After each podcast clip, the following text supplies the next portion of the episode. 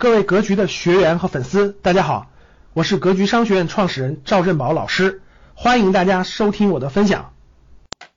所以你看，金融行业也是一样啊，金融行业很贪婪啊，因为金融行业它只要谁借钱，对吧？金融行业什么想法？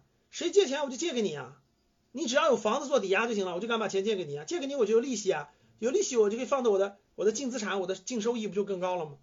其实那个房子有可能崩盘呀，崩盘了以后呢，保障就没有了，谁还你本金啊？所以如果你折腾的过大，金融风险过高，你这个整个保险银行的都是负资产，所以必须控制住金融风险啊，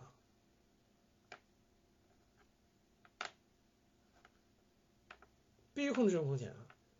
所以中小城市大家可以去调研一下，好城市。房子真正有支撑的好城市，首付都提高了，首付都提高了，贷款都没那么容易了。现在北京买房，你还得证明你的资金来源呢，你还得证明你的资金来源。然后呢，这个中小城市房子很多都在跌呀，没跌的你也卖不出去呀，你不相信你卖卖试试，很难卖啊。所以这这次两会这不都已经告诉你了吗？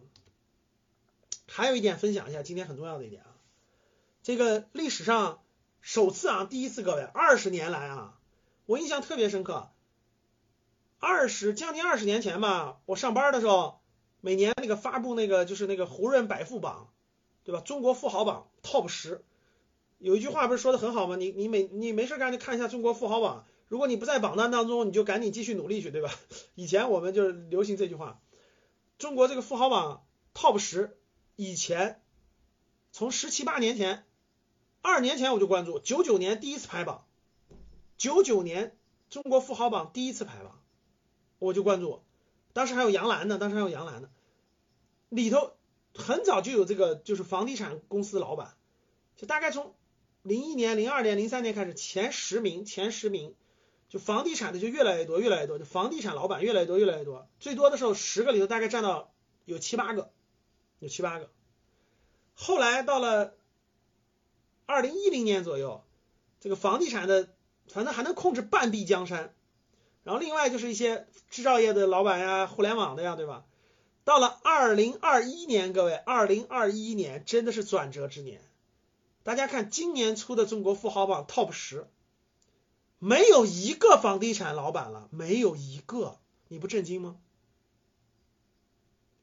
各位，你不震惊吗？